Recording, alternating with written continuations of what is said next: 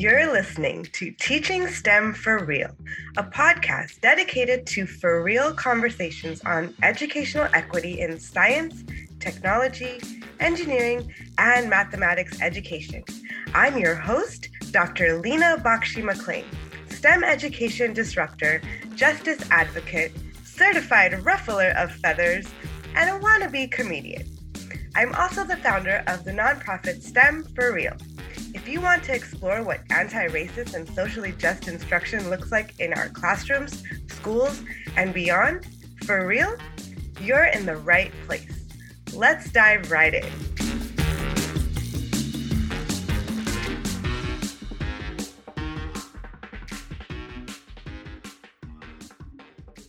I may have to pinch myself for this one.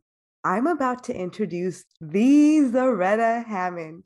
If I was a little quiet, it's because I was starstruck, and she is one of the sweetest, most humble people I know.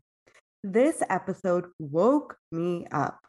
Zaretta Hammond is the author of the book Culturally Responsive Teaching and the Brain, promoting authentic engagement and rigor for culturally and linguistically diverse students, and runs the Culturally Responsive Education by Design online PLC, a six month intensive inquiry based professional learning experience. I'm just blown away at how unabridged, raw, and uncut this interview was. Are you tired of hearing things like, I am a culturally responsive educator, or I'm participating in the Culturally Responsive Teaching Initiative? How can we go beyond the jargon and actually implement this work for real? I can't wait for you all to listen. I am so excited to welcome a woman that does not need any introduction, Miss Zaretta Hammond. Welcome to STEM for Real and Teaching STEM for Real. Thank you so much for joining us. I'd love to just start out with, you know, really hearing your journey and what shaped you as the educator that you are today. Thank you for having me. I'm so excited. I so appreciate the work that you guys are doing out in the world. And, you know, so it's great that we can have this conversation. And I could just start with my own experience. You know, I write about it in Culturally Responsive Teaching and the Brain. But one of the things that I found, particularly uh, why I, you know, am drawn to talking about STEM and STEAM and making it more uh, relevant and accessible to students, uh, particularly girls of color, is it, my own experience, right? So that journey, in, in many ways, began not only because of my mother's choice. We lived in the Hunters Point area of San Francisco, which was predominantly African American, changing to include um, Samoan, Tongan, and uh, um, Latino families. Um, and, you know, was separated from San Francisco. But more specifically to the STEM area, I really enjoyed science when I was in school and in elementary. And when I got to middle school, though, I started to see that kind of, you know, for lack of a better word, segregation, right? Tracked into different things. And I do remember uh, two incidents that kind of shaped this journey for me. One was the experience of, excuse me, being uh, picked to be part of our school's um, kind of innovative science project in San Francisco Unified School District. And it was, you know, smart kids who were picked to go to this enrichment. And I remember going over to the um, after school meeting, and it was at Galileo High School in San Francisco. So I had to take the bus from my school to this school. And I tell you, I walked in there and I had never felt so othered in my life and uh, just marginalized, ignored. You know, we talk about this sense of belonging, and people kind of banty the term about. But, you know, that experience of having that visceral sense of um, way people were interacting, both teachers and other students, you know, questioning, do you really belong here? you know, just felt unwelcoming. I stayed the whole meeting, but I tell you, I still remember making the decision on my walk back to the, um, you know, public bus stop. You know, Muni was going to pick me up, and I didn't have anybody else pick me up, so I'm taking the the public transportation, and I decided not to go back. And um, I didn't even have words for why I decided not to go back. I just knew that didn't feel good. It didn't feel good. It didn't right, feel right. And I choose me.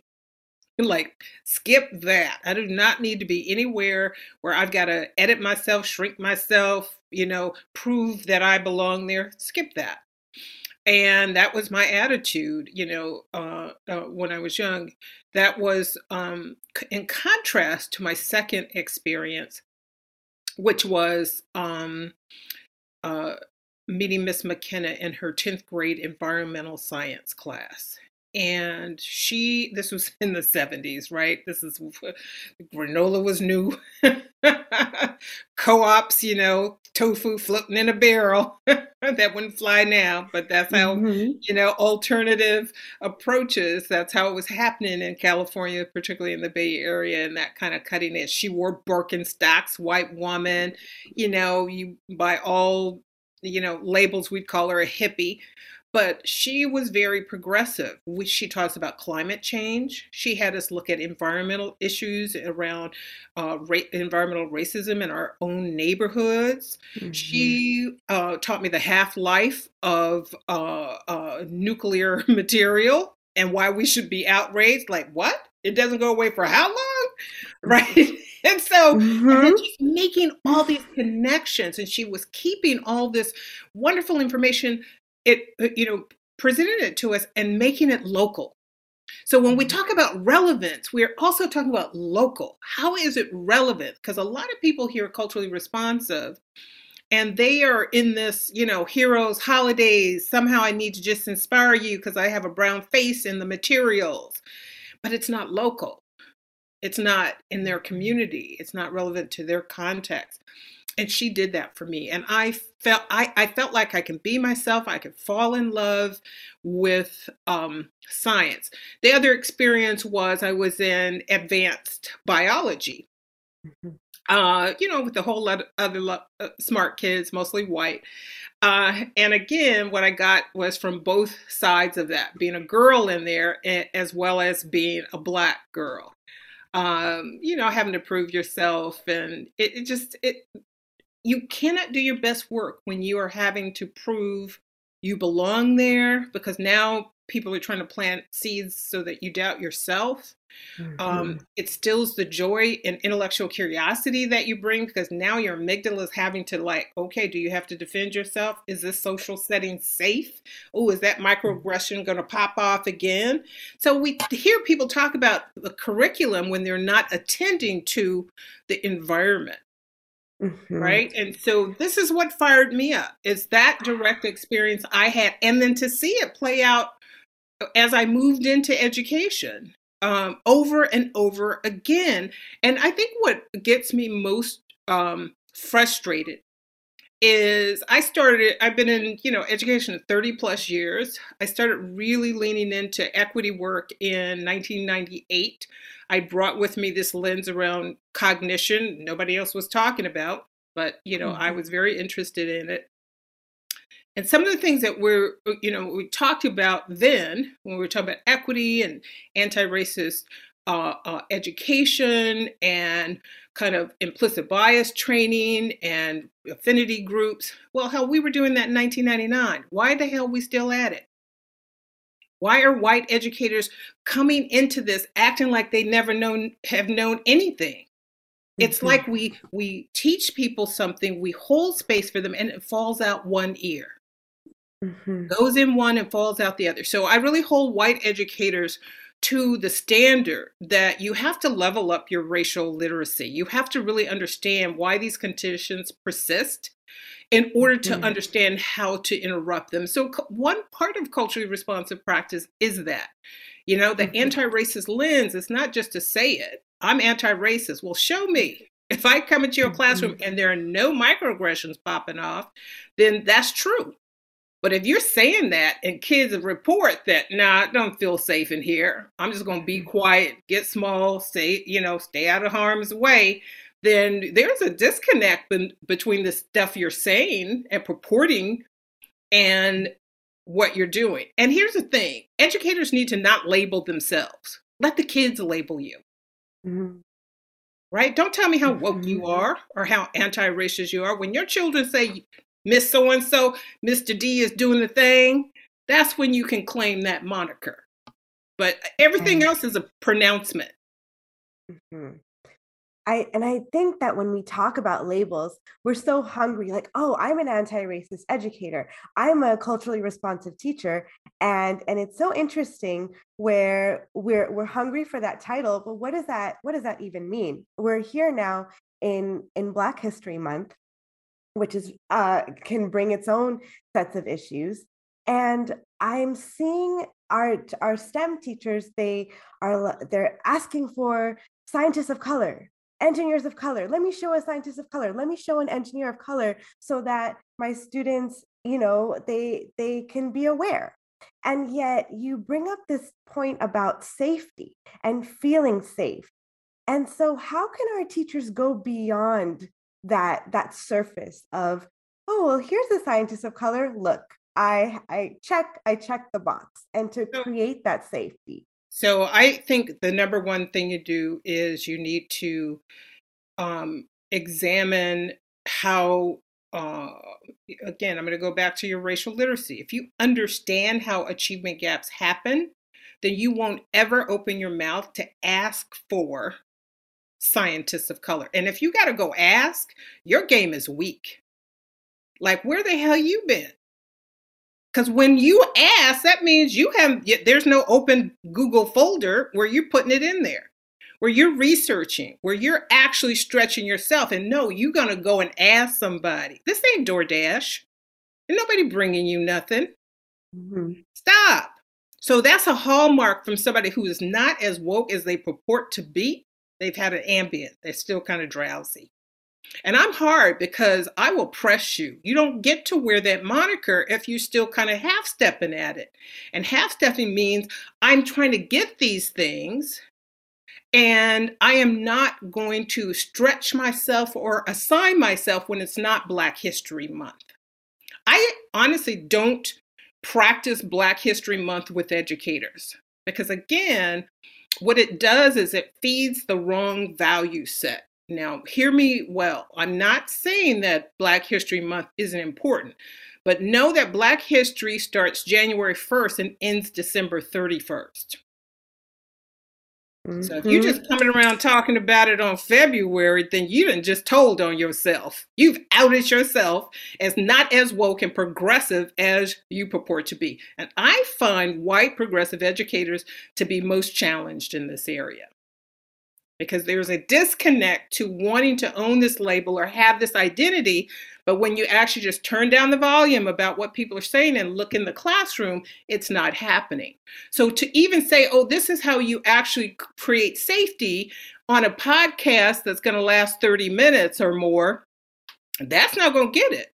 Because if they haven't done the due diligence to understand what belonging means at this point, me giving you a tip ain't going to do it. And there's Absolutely. a way, and here's the thing, Lena, there's a way where we continue to do that. Because mm-hmm. in in you know, this is the educational industry complex. So there are mm-hmm. consultants out there that are making their money, teachers pay teachers and whatever.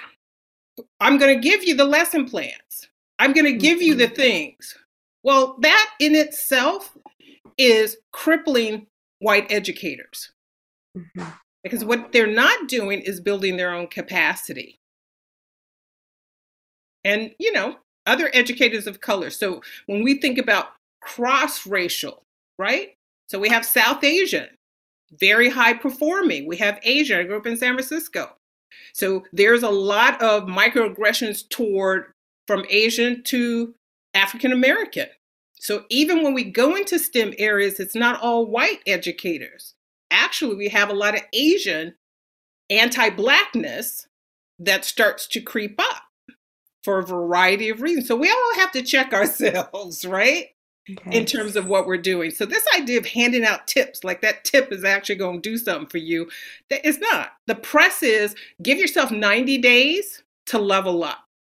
Mm-hmm. And 90 days is only going to get you to the starting point. Open your Google folder and make sure you are now going to be pulling some things together. And and here's the other thing I'll say that I'll say because you see it's so easy for me to get worked up. I love it. Bring you, it. you can, you know, for for STEM and science educators, it's not just what you're putting representation that you're putting in the curriculum and i am not diminishing that but i'm saying not saying that that's not the most high leverage thing it's creating that environment where kids feel safe and to to explore show up like they're showing up. So you can look at language. This is true in math and in science. So when you are using language in different ways right rather than a teacher understanding you know, contrastive analysis to say this is the way the student speaks, maybe in African American vernacular. Let me help them translate that, not give it up, not you're wrong. So now here, this is the, you know, the way you should speak so that you can be accepted. No, but it's a both and. But when we're talking about science, because we know literacy in science, right? That there's a thing that's called disciplinary literacy. So that when I'm using a word in science, it may have a different meaning. and has a different meaning in math than Anne has in English. And I don't see a lot of teachers take that time to actually say, how do we actually create a more uh, um, uh, diverse linguistic approach to STEM education so that the student finds their way in and is actually building capacity because they have two ways now and that they can move quite easily back and forth across them. That's just one aspect of creating an intellectually safe environment too often educators think it's like, ah, I got to be friends with you. We got to do some handshakes at the door. We're going to sing kumbaya. But they haven't attended to these other things that actually trigger the amygdala.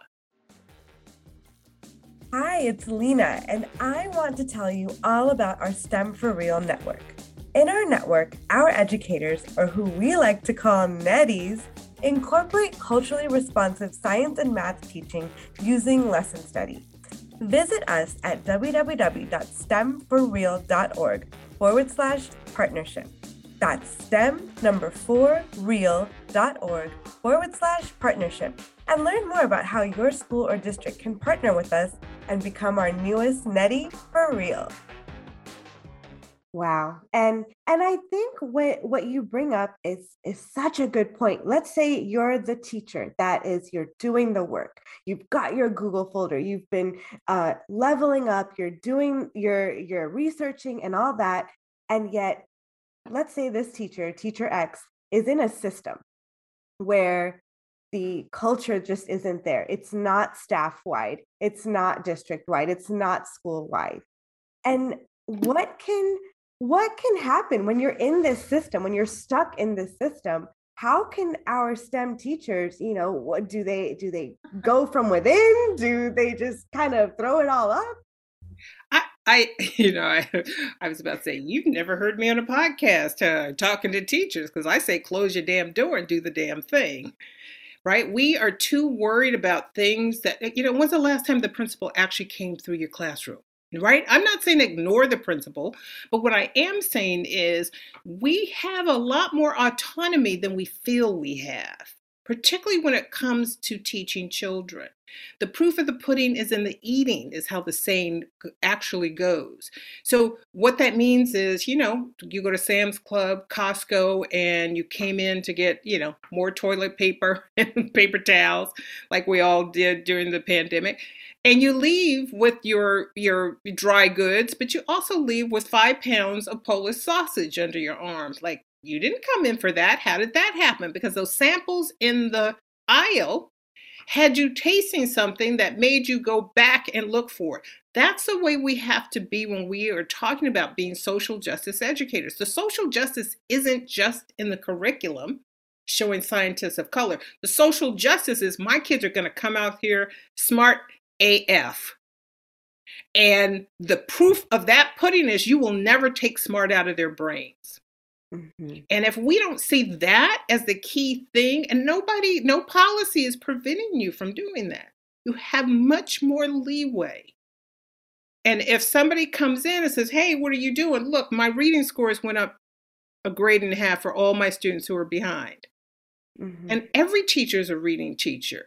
Language matters when it comes to processing information. So, all of that to say, that little mini rant to say, uh, Lena, that I think it's a distraction when we say, hey, it's the culture of the school isn't doing it. And what about what's the district? I mean, how many times are we actually interfacing with those people? So keep the main thing the main thing. Dr. Richard Elmore talks about the instructional core, the teacher, the student, and the content, always in a dynamic dance. And this is mm-hmm. why creating that environment of intellectual safety, intellectual curiosity, and creating the the opportunity for students to to do complex things, pull things apart, put them together, test it out, uh, um, figure out things. But we have a pedagogy of compliance, even in our science classrooms where there's a lab. Do the mm-hmm. lab now, pour this in now. So mm-hmm. now we're mm-hmm. habituating students to this. So the, the creativity that they bring to figuring out, right? They're not allowed to. We need all brains on deck. We're going to have some serious environmental issues that we have mm-hmm. to solve. We cannot afford to have a pedagogy of compliance. And any teacher who understands, Whew, that's what's happening in my school, right? It's just about control and it's about kids doing this. And what we know is the more melanated those children are, mm-hmm. more control. So even what looks like science is laughable and it's laughable because it is not complex. It's not asking an inquiry question. Mm-hmm. It is not local and contextualized. And therefore, it is not relevant. So we keep talking about culturally relevant and culturally responsive as if it's just something we plop into the, the curriculum to make kids feel excited or sometimes to make them feel motivated because we have these ideas that they're disengaged because they don't see themselves. You know, people of color have been going to public institutions for a long time and we've excelled long before there was any brown faces in the curriculum. I think we're a little more mm-hmm. resilient, a little more intelligent than to somehow be disengaged because there's no brown uh, uh, face. Listen, education has always been the liberatory path for people mm-hmm. of color. And so, again, how do you make sure that that path doesn't feel like it's uphill? Because we're going to go uphill anyway. But mm-hmm. how is it instead a path that is well worn? You have companionship on the path. There are interesting things to do along the path. I sometimes imagine myself with Lewis and Clark Mm-hmm. You know, I grew up in the uh, uh, San Francisco Bay Area. We always had to do the missions, right? and now it's like the, the, the, utmost settler mentality that you could ever have, right? Study those missions. Hey, do you really understand what happened at those missions? Like, we never got mm-hmm. that lesson. But my mother made sure we got that lesson. There were some other folks in the community that made sure we got those lessons. But to me, the idea of exploring, you know, finding the different uh, plant life, what animal life, what patterns. We have pumas in California, and you know these are the mountain lions, and every now and then they come down. So you know we started studying them. Why do they come down? How many are them? You know the the, the fact that we're living with nature. I would do a lot of work uh, in recent years with teachers in Alaska. Native Alaska Native teachers brought such a wealth about land and land management that people were mm-hmm. using 10,000 years.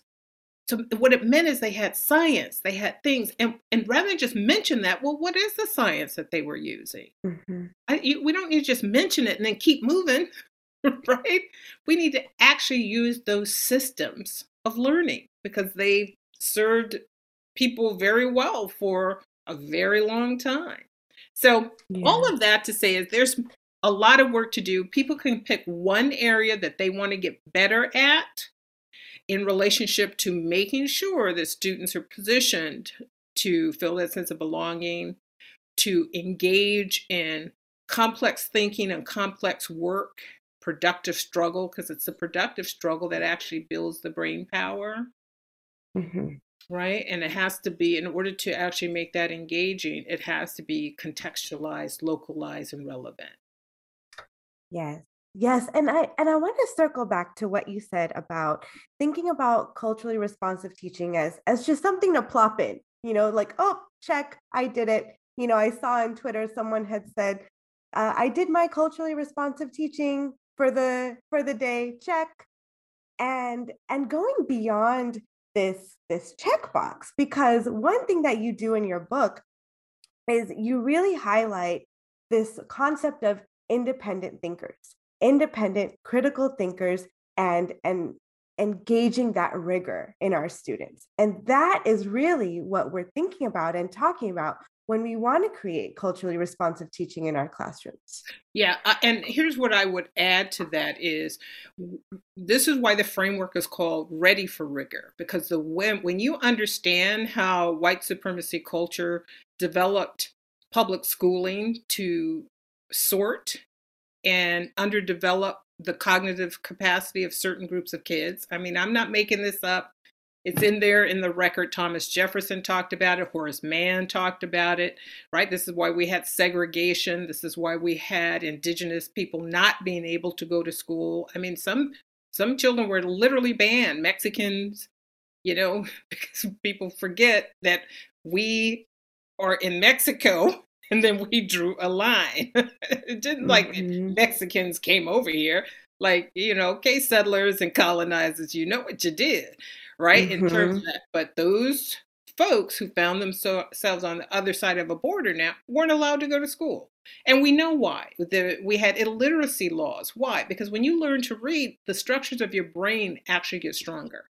The mm-hmm. neural pathways strengthen, you have more gray matter, myelination happens, so you can actually do thinking faster and processing information. So, what I talk about is not independent thinkers. You won't find that piece in my book. You will find me talking about independent students who can process information. Information processing is the foundation of any student's ability to do critical thinking or any kind of thinking. So if we just talk about, oh, independent thinker, we fall into a pedagogy of compliance versus I actually have to help the students process information more effectively. Most teachers don't get enough um, grounding in the science of learning and cognitive neuroscience, despite the fact that that's supposed to be what we're good at developing young brains and minds. We don't know, you know, we cover our content and follow the pacing guide, right? Social mm-hmm. justice oriented educators do not bow to a pacing guide. Mm-hmm. So the reality is, you cannot have that focus on helping students become cognitively independent learners if you're trying to follow a pacing guide. Now, if you had a social justice minded leader who actually created an innovative, responsive pacing guide, then you actually, for the purpose of acceleration, then they would be able to use culturally responsive practices to that end.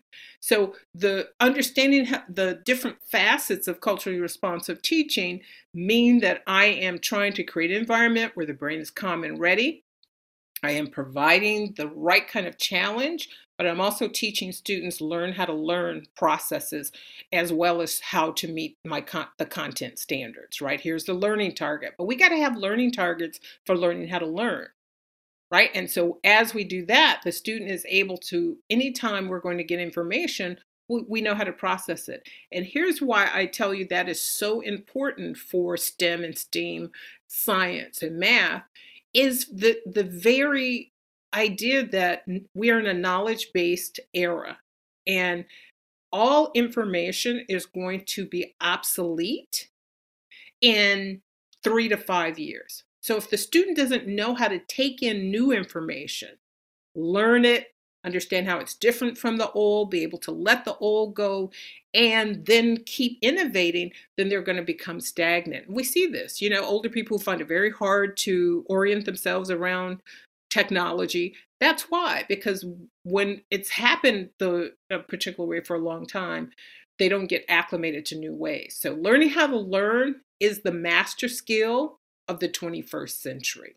And that's the thing we don't see happening in that. So, again, people get enamored with, I wanted scientists of color, right? Versus, I'm actually giving you the power master skill here of improving your ability to process information at faster and faster rates. You know, I think that it's so so much of this information is actually getting out there you know i i see i see your book in book studies and you know let's let's read zaretta hammond's book and let's let's do this as a staff. And you we see the information out there and yet you know what is happening? One of the books that i actually have my pre-service teachers read is of course your book as well.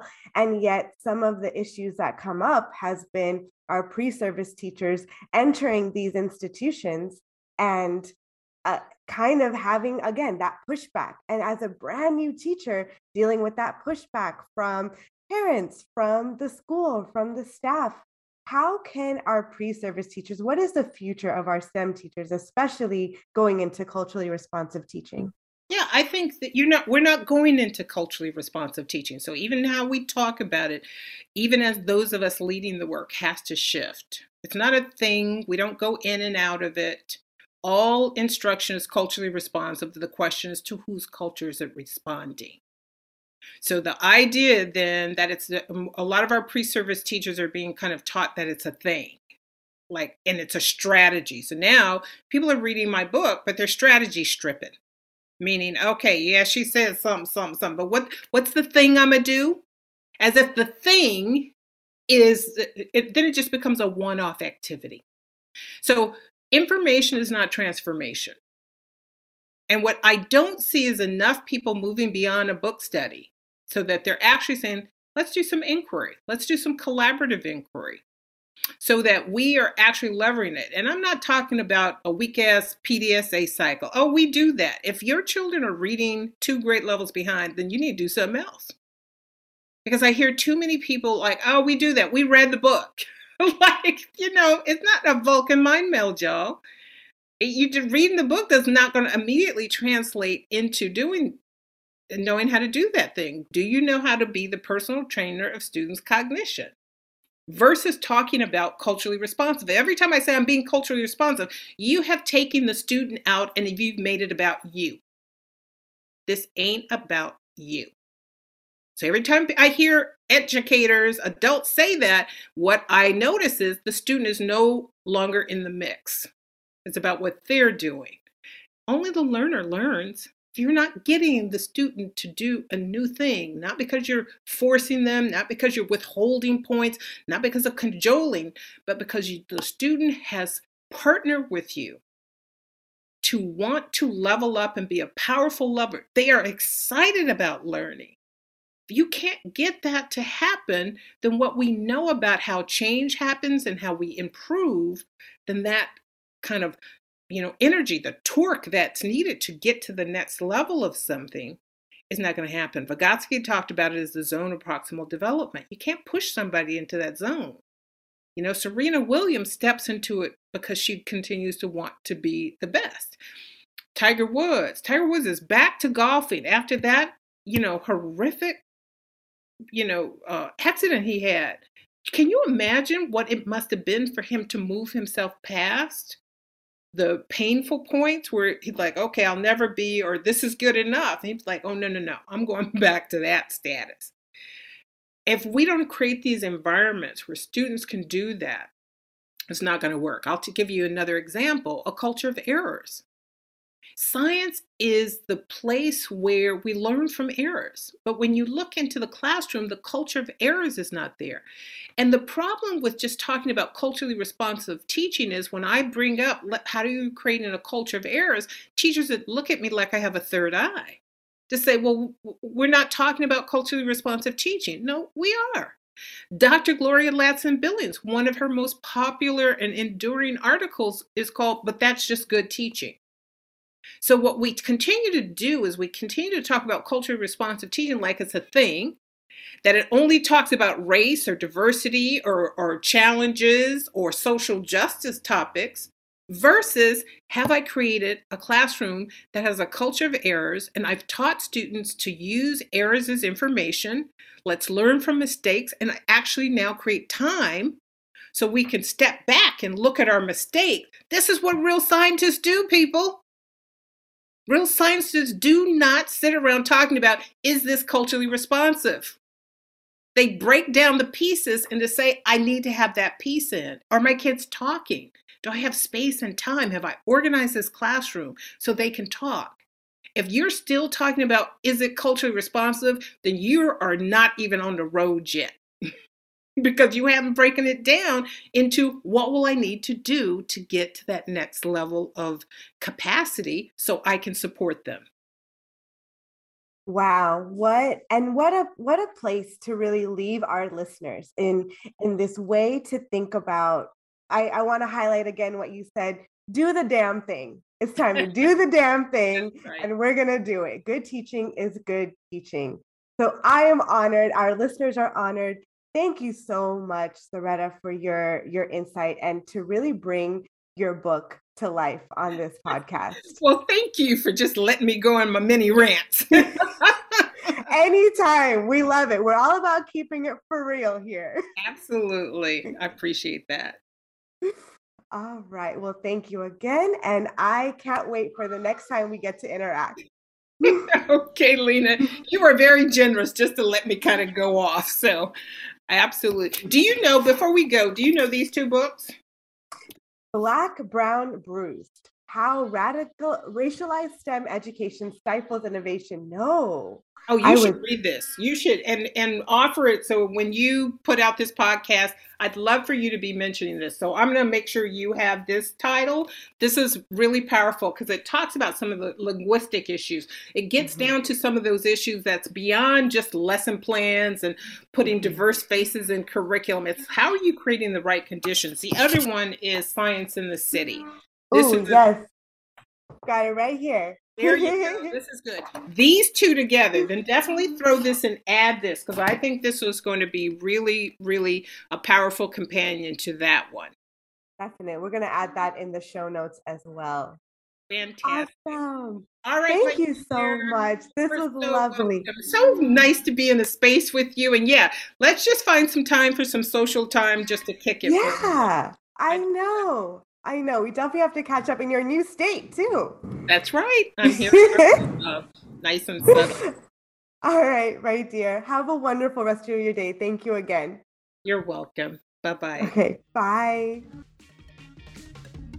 Thank you for tuning in to Teaching STEM for Real, where, as you can see, we keep it for real for our STEM educators.